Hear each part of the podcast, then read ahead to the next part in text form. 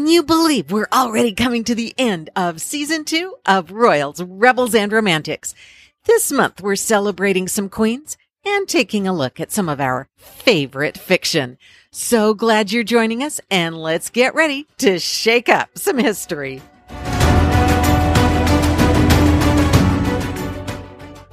And happy Jubilee, everybody. We are celebrating an extraordinary 70 years on the throne for Her Majesty Queen Elizabeth II. It's the longest reign in the history of the British monarchy. And what an accomplishment! But as someone said to me, what has she done besides live a long time? So that's what we're going to do today. We're going to look at some of the highlights over the reign of Her Majesty the Queen.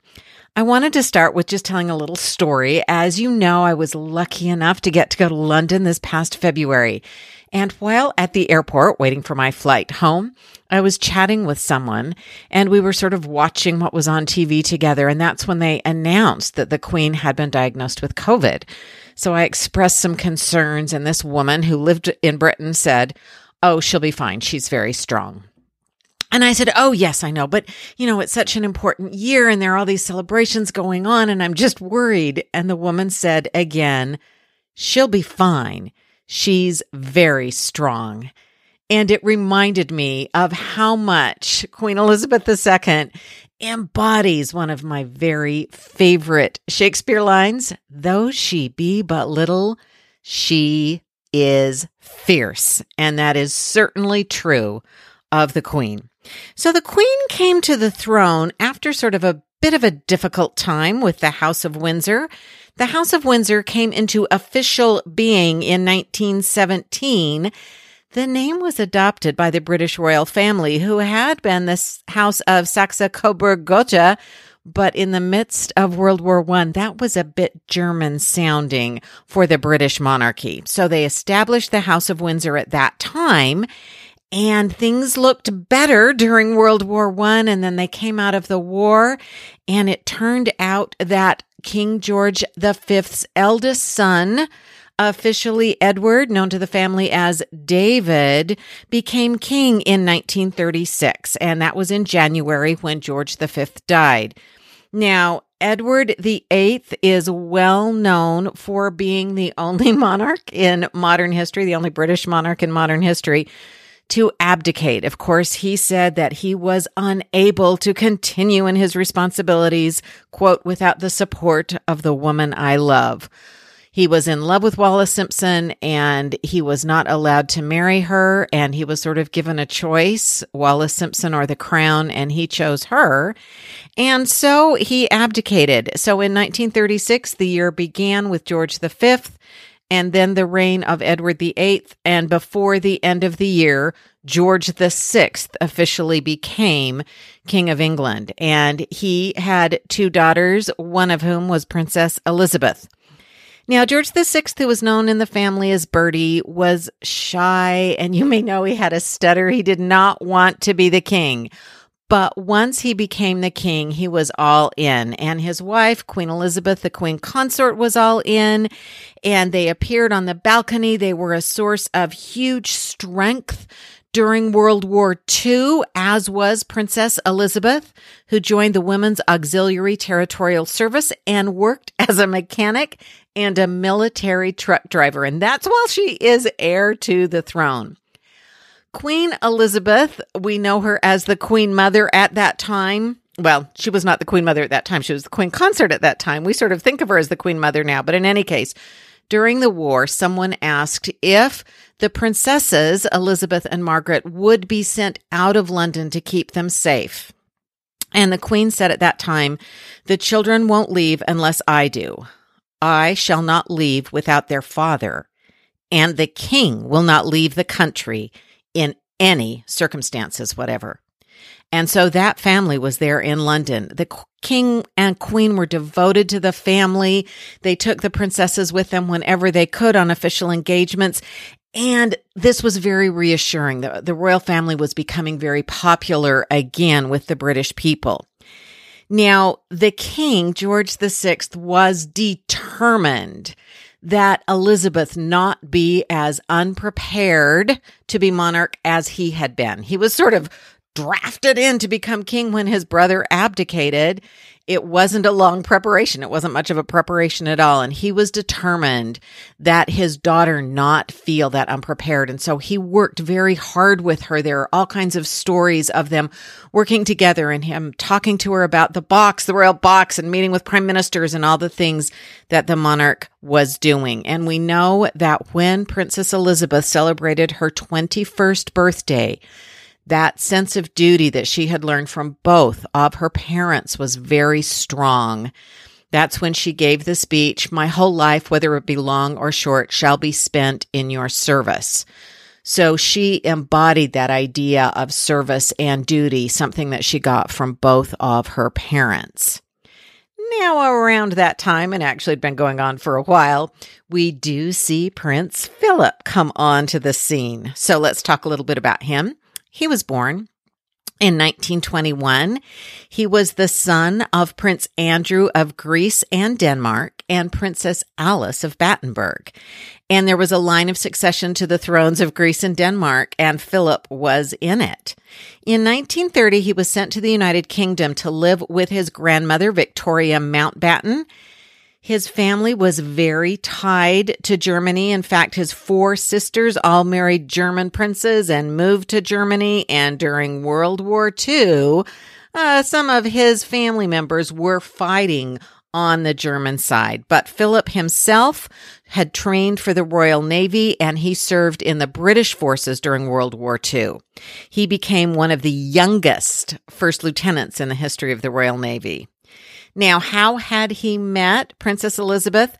Well, back in 1939, while the princesses were accompanying their parents, Philip was asked by Lord Mountbatten to just sort of escort the two princesses. They were third cousins and they needed to be taken around and shown some things. And Princess Elizabeth was only 13 at the time. But by all reports, it was love at first sight. And the two began exchanging letters very early on.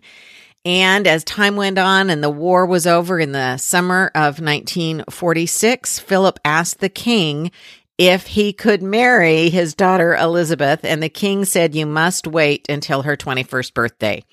So all of that came together. And in March 1946, Philip had to give up his Greek and Danish royal titles. So he was no longer at that point a prince. He took the surname Mountbatten, that was from his mother's and his grandmother's family, and became a naturalized British citizen. So there were a number of steps taken. And then their engagement was announced on the 10th of July and they were, he was made, um, the Duke of Edinburgh by King George VI the night before the wedding. So right before the wedding, he gets the title Duke of Edinburgh.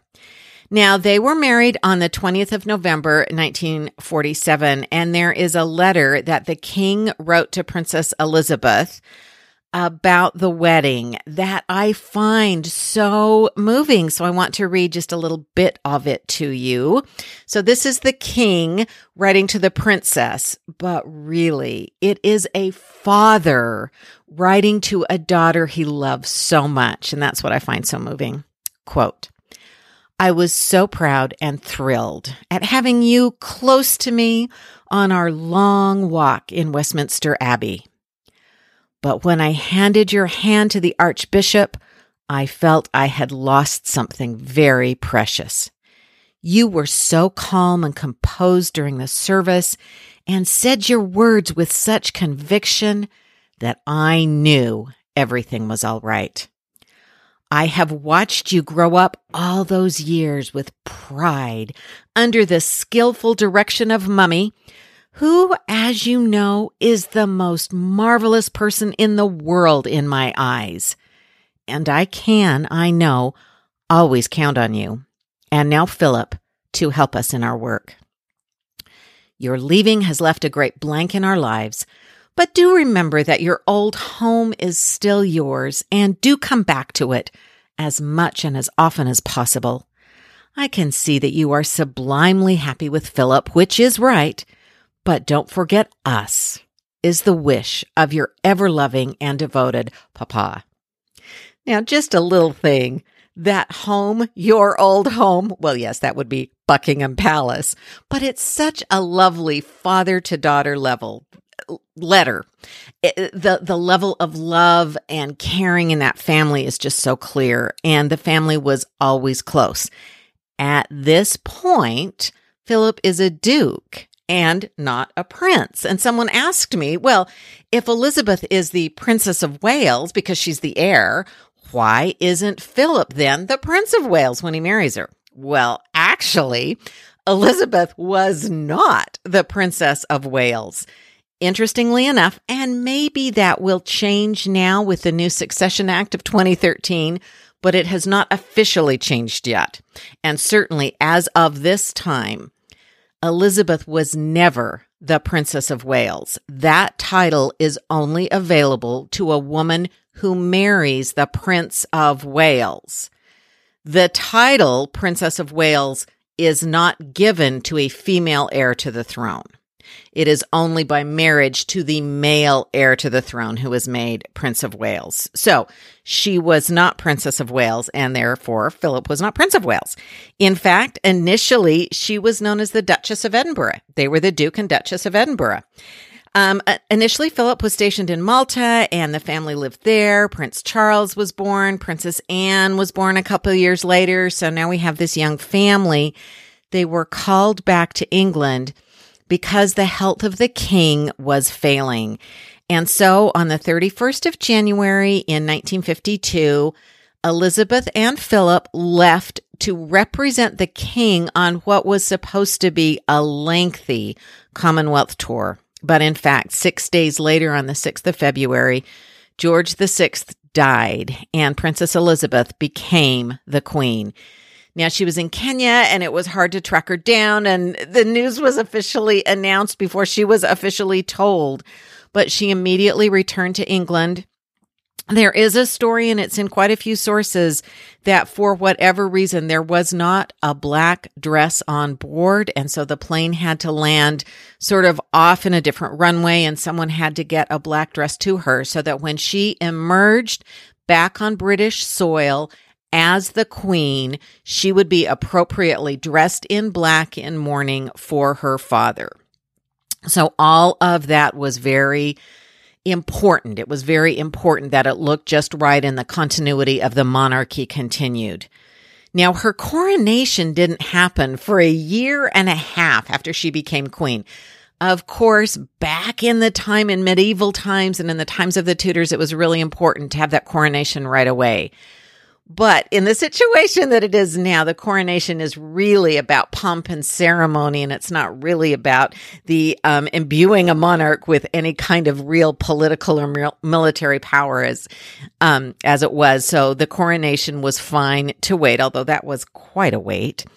Um, it was the first coronation that was televised, and that was at Philip's request.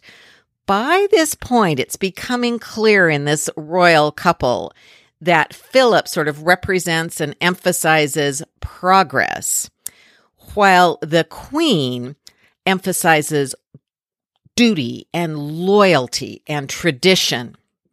And so together they are sort of covering all those bases. Now, speaking of tradition, the question of the family name came out. Remember, Windsor was a very carefully chosen name for the monarchy, the House of Windsor. Of course, by tradition, the woman takes the man's name. I mean, after all, Elizabeth had up to this time been known as the Duchess of Edinburgh, her husband's title. So Philip and the members, especially the male members of his family, didn't like the idea of him now becoming a part of the House of Windsor. So Lord Mountbatten wanted the royal name now to be Mountbatten. It said that Philip wanted the name to be Edinburgh. But in fact, Churchill, who was Prime Minister, Winston Churchill, and other family members and the royals really wanted to maintain the House of Windsor, and the Queen agreed with that. So the House of Windsor continues to be the name of the royal family. A few years later in 1960, which just happened to be around the time Prince Andrew was born, the king, the queen and the duke of Edinburgh decided that their descendants who were not in direct line for the throne. So, for example, this would not apply to Prince Charles, who is the heir to the throne, but it does apply to Princess Anne, would take the last name of Mountbatten Windsor.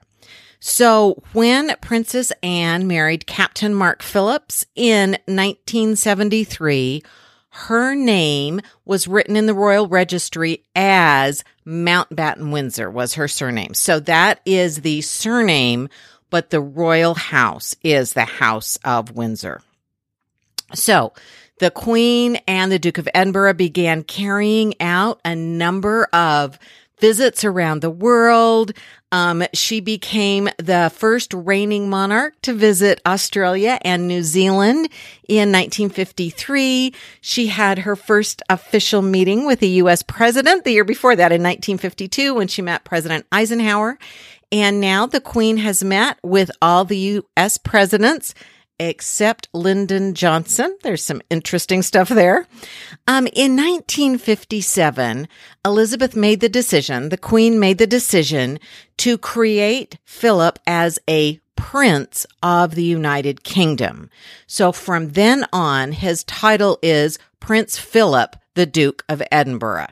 So he is now called again Prince Philip.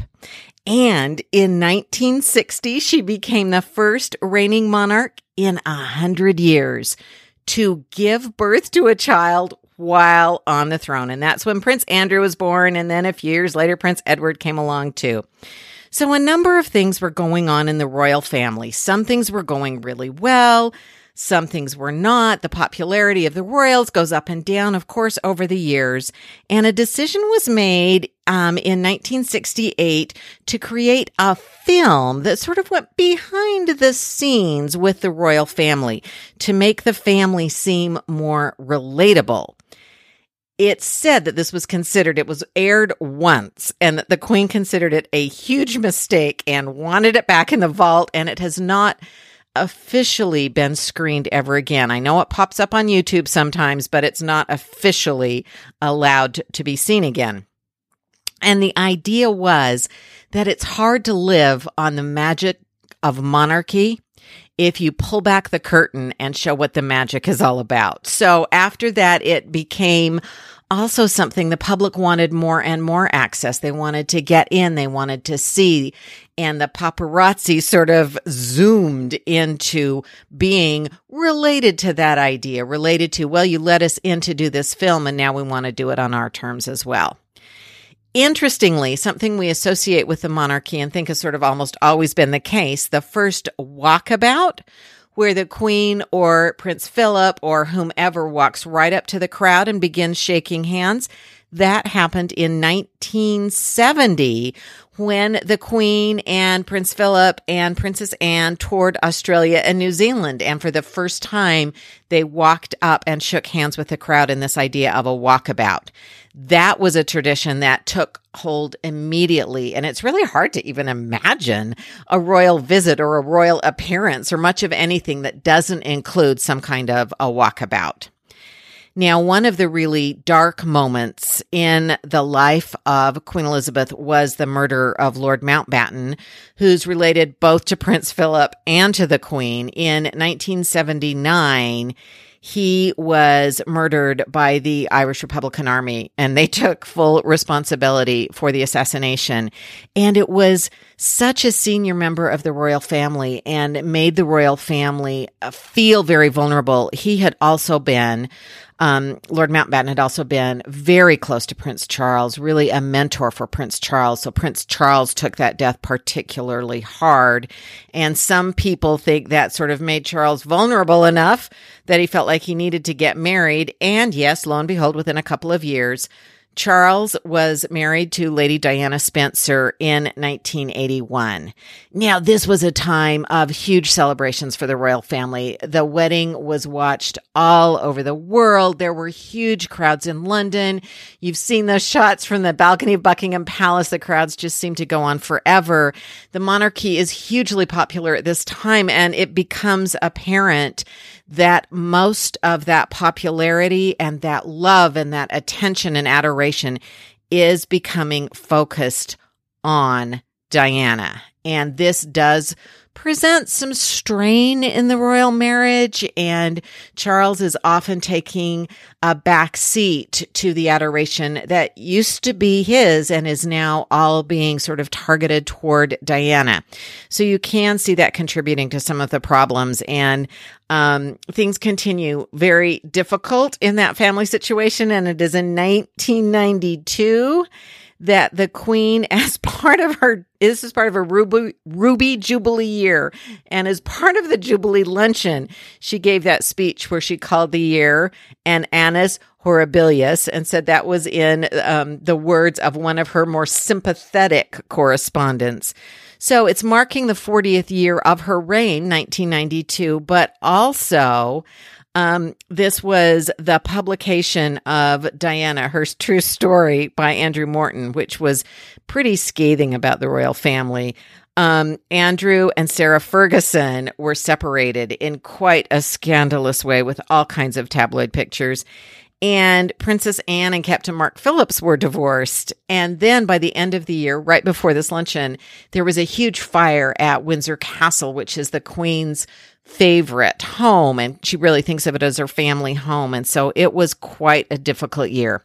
The monarchy was beginning to rebound, but just five years later in 1997 was the death of Diana, Princess of Wales, that car crash, that horrible, some of us can still remember, you know, as the news keeps dripping in through the night. Um, it was devastating. And the Queen made the decision that she would stay at Balmoral with William and Harry, who, after all, had not lost a public figure, but had lost their mother. And she felt like it was important that the family stay there.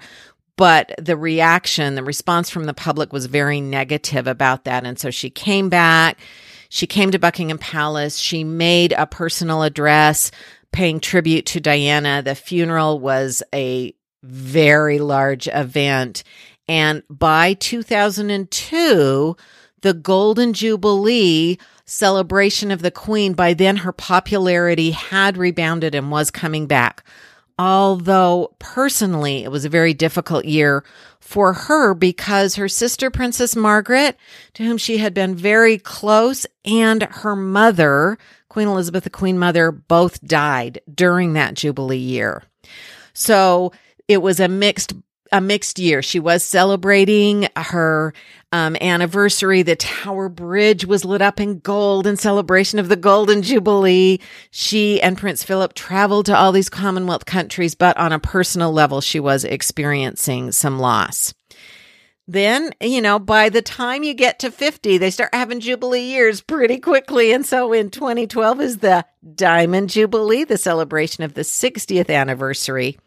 Now, for these celebrations, you may remember that Prince Philip, who was getting older, was hospitalized partway through the celebrations.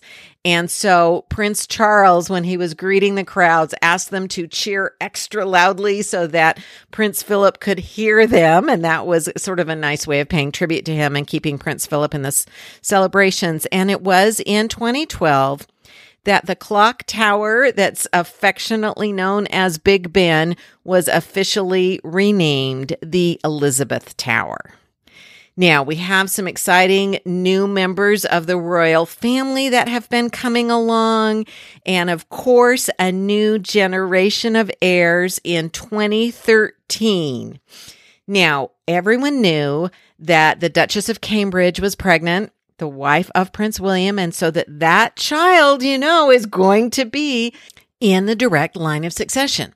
Well, right before the baby was born, by Parliament, the Succession Act was changed. And in 2013, the male preference was abolished. So if William and Catherine had had a girl first, if Charlotte were older, she would not be replaced by her brother. And in fact, although George was born first, Sir George will be the heir. Next in line is Charlotte. But for the first time, when Prince Louis was born, he did not leapfrog over his older sister. she held her place because of the change in the law of succession. So I think that's quite an exciting thing. Now, recently, of course, we've had some personal sadness again for Her Majesty the Queen with the death of Prince Philip, the man she had called her strength and her stay. And the image of the Queen in mourning, following all the COVID protocols, sitting by herself at that funeral is so poignant and again just represents her sense of duty to the nation that in the midst of all of these difficult times, she is following the rules, which is a comparison to a few other notable figures who are not. And let's not go there, but let's just remember the queen was doing what she was supposed to be doing, following the rules as she always does. Now, I do want to mention that as we come into this celebration of 70 years of the Queen's reign, I thought it was really fascinating that the just beautiful purple celebration that has the crown and the 70, that design was done by, it was a, a, contest and the winner was a graphic design student named Edward Roberts and he was only 19 years old, which I find fascinating. But he talked about some of his inspiration and how he came up with the design. And he said, I wanted to give a modern twist to the iconic elements of St. Edward's crown. And so I created a continuous line which I felt was a fitting representation of the Queen's reign. I think that is great and a very fitting description. That continuous line through 70 years of history that the, the history has been tumultuous and upending and hugely changing. And yet there's this continuous line of Her Majesty the Queen showing us that she meant it when she said that her life would be dedicated to the service of her people. I wish you all a happy Jubilee month of June as we celebrate 70 years of Queen Elizabeth II.